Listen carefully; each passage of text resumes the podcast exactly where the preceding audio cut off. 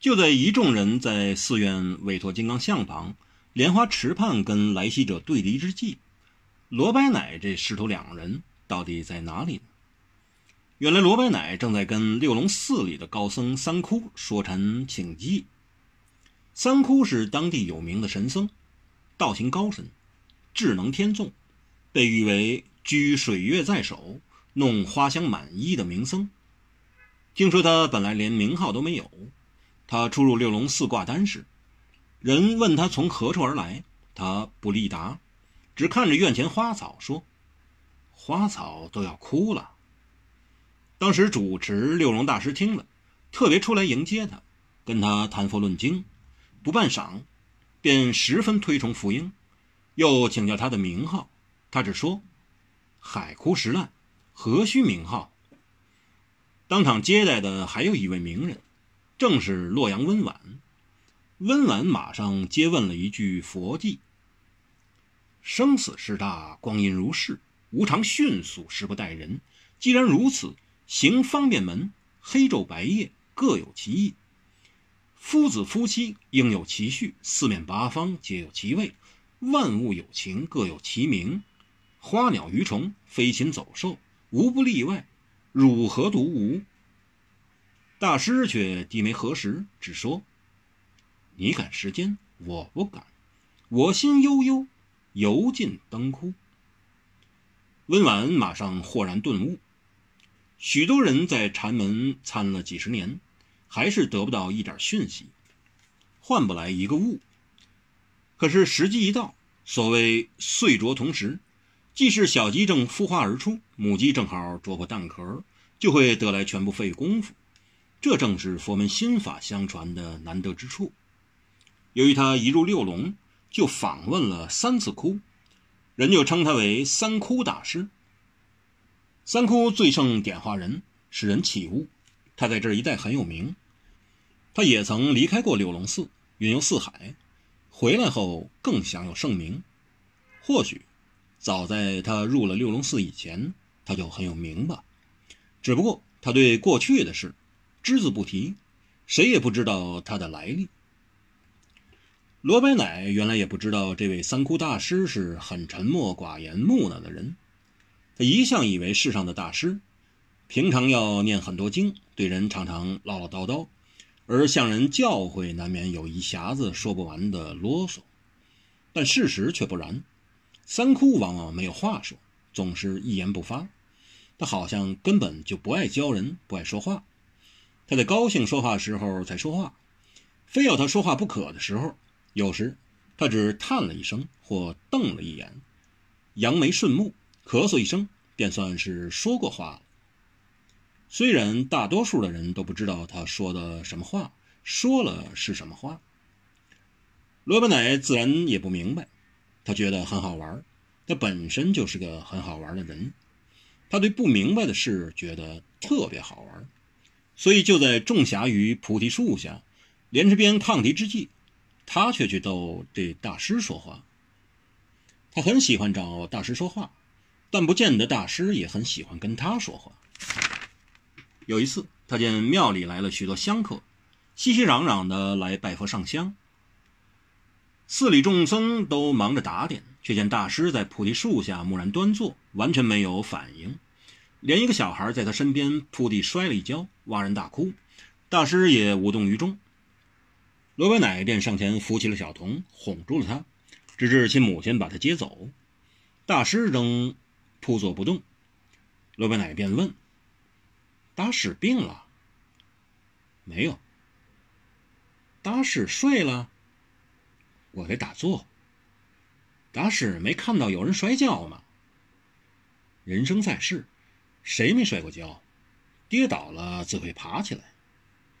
大师没看见今天香客特别多吗？没有。那大师看见了什么？老衲只见着了两个人。哪两位？一曰明，一曰利。他们烧香拜佛，都不过是为了这个。罗宾乃想了想，很狐疑。怎么收口收面？好像是哪个前人说过。我觉得你说少了。也看少了。少了什么？我看到四个，一个名，一个利，还有一个圈，一个是，不，还有一个是路，啊，呃，再来一个，叫做什么呢？哦，是玉。罗白奶随而教训起三窟大师来：“你把事情说少了，也说的太简单了。”三窟为之气结，不再理睬罗白奶。偏是罗白奶要走开之前，还点化了三窟一句。有人在你面前摔跤，你不去扶，万一摔死了人怎么办？连人都救不了，自己像块木头，哪还算什么佛？参禅有何用啊？末了，他还舔着笑脸问大师：“我说的对不对啊，大师？”开始的时候，三窟大师不理会这半疯半癫的少年人，可是大师不理他，他可理会大师。别人问他为何老喜欢找大师的晦气。他笑嘻嘻地说：“没有嘛，我是真心的向大师讨教的。”人的师傅班师之也这么问他时，他才认真的答：“我觉得跟大师有缘。”那么有缘。班师之听了就很不悦地说：“你又不拜他为师。”岂料罗白奶的头马上摇得像拨浪鼓一样：“那不同，你跟他不一样，什么不一样？”我跟大师的缘法是，我跟他确实学会了不少道理。罗白奶摆手摇脑袋说：“可他在我这儿也学了不少道理，我们俩是互惠、互换、相益的。”半世之听了就很高兴，还是我教你的比较多，我学识渊博，武功高强嘛。非也，徒弟认真八百的说：“你幸运些。”我幸运，本世之不明。我要是幸运，还会收你这种徒弟。你当然幸运了，你只是身在福中不知福罢了。我教你的，远比你教我的多呢。本世之气得嘴都歪了，眼都开始翻白了。他徒弟还十分感慨地加了一句：“实在多出太多了，搞不好我还得教你怎样追求心上人。”教导你怎样谈恋爱呢？你你，班胜之这回气得连鼻子都抽了。你教我谈情说爱？对，罗白奶凑近他师傅身边，鬼鬼祟祟地说：“你别告诉我说你从未动过春心，从没打算过为我找个师母。”班胜之想打他，罗白奶护长身直视其师，叫他师傅。你看着我，半世之打到一半，只好收招。我为什么要看着你？罗白奶大义凛然、光明磊落地说：“你看我的眼，要是你真的从来没想过这回事儿那回事儿，你就看着我眼睛。”半世之才不看他，但也不打他了，只气得拂袖而去。罗白奶吐吐舌头，喃喃自语道：“无忌白凤丸。”大概这回说对了，看来我该好好的为师傅的终身大事着想了。三窟大师不理睬他，理由是绝对充足的。他有次居然替这名僧三窟改号，那是一次众僧汇聚之际，大家想替明孝塔六龙寺改一个名字，因叫明孝六龙的塔寺招式太多了，不够突出独特。至少也该把六龙塔还是寺、明孝寺，亦或是塔，早些定下名来。三窟大师却力排众议，认为不必证明。大家都问他为什么，他说：“真正的佛法是百姓日用不相知，触发心时变成正觉，何必证明乎？迥然独托，不与物居。”众都以为然，纷纷说三窟佛法高深。偏是旁听座的罗买乃忽然发话：“六龙明孝塔寺不必定名，我很赞成，但大师却该改个名字。”众都好奇，皆问要替三窟改什么名号。三姑，罗白乃得意洋洋地说：“改名三姑，如此正好。”众僧纷纷斥喝之。罗白奶这回倒是真有点犯了众僧，但他得意如故。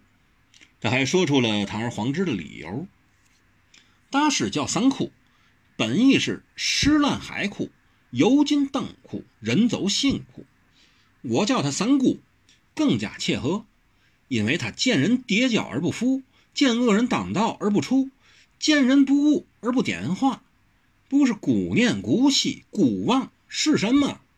何况无极百分俺大师样好，俊貌的很，香菇多于像老了。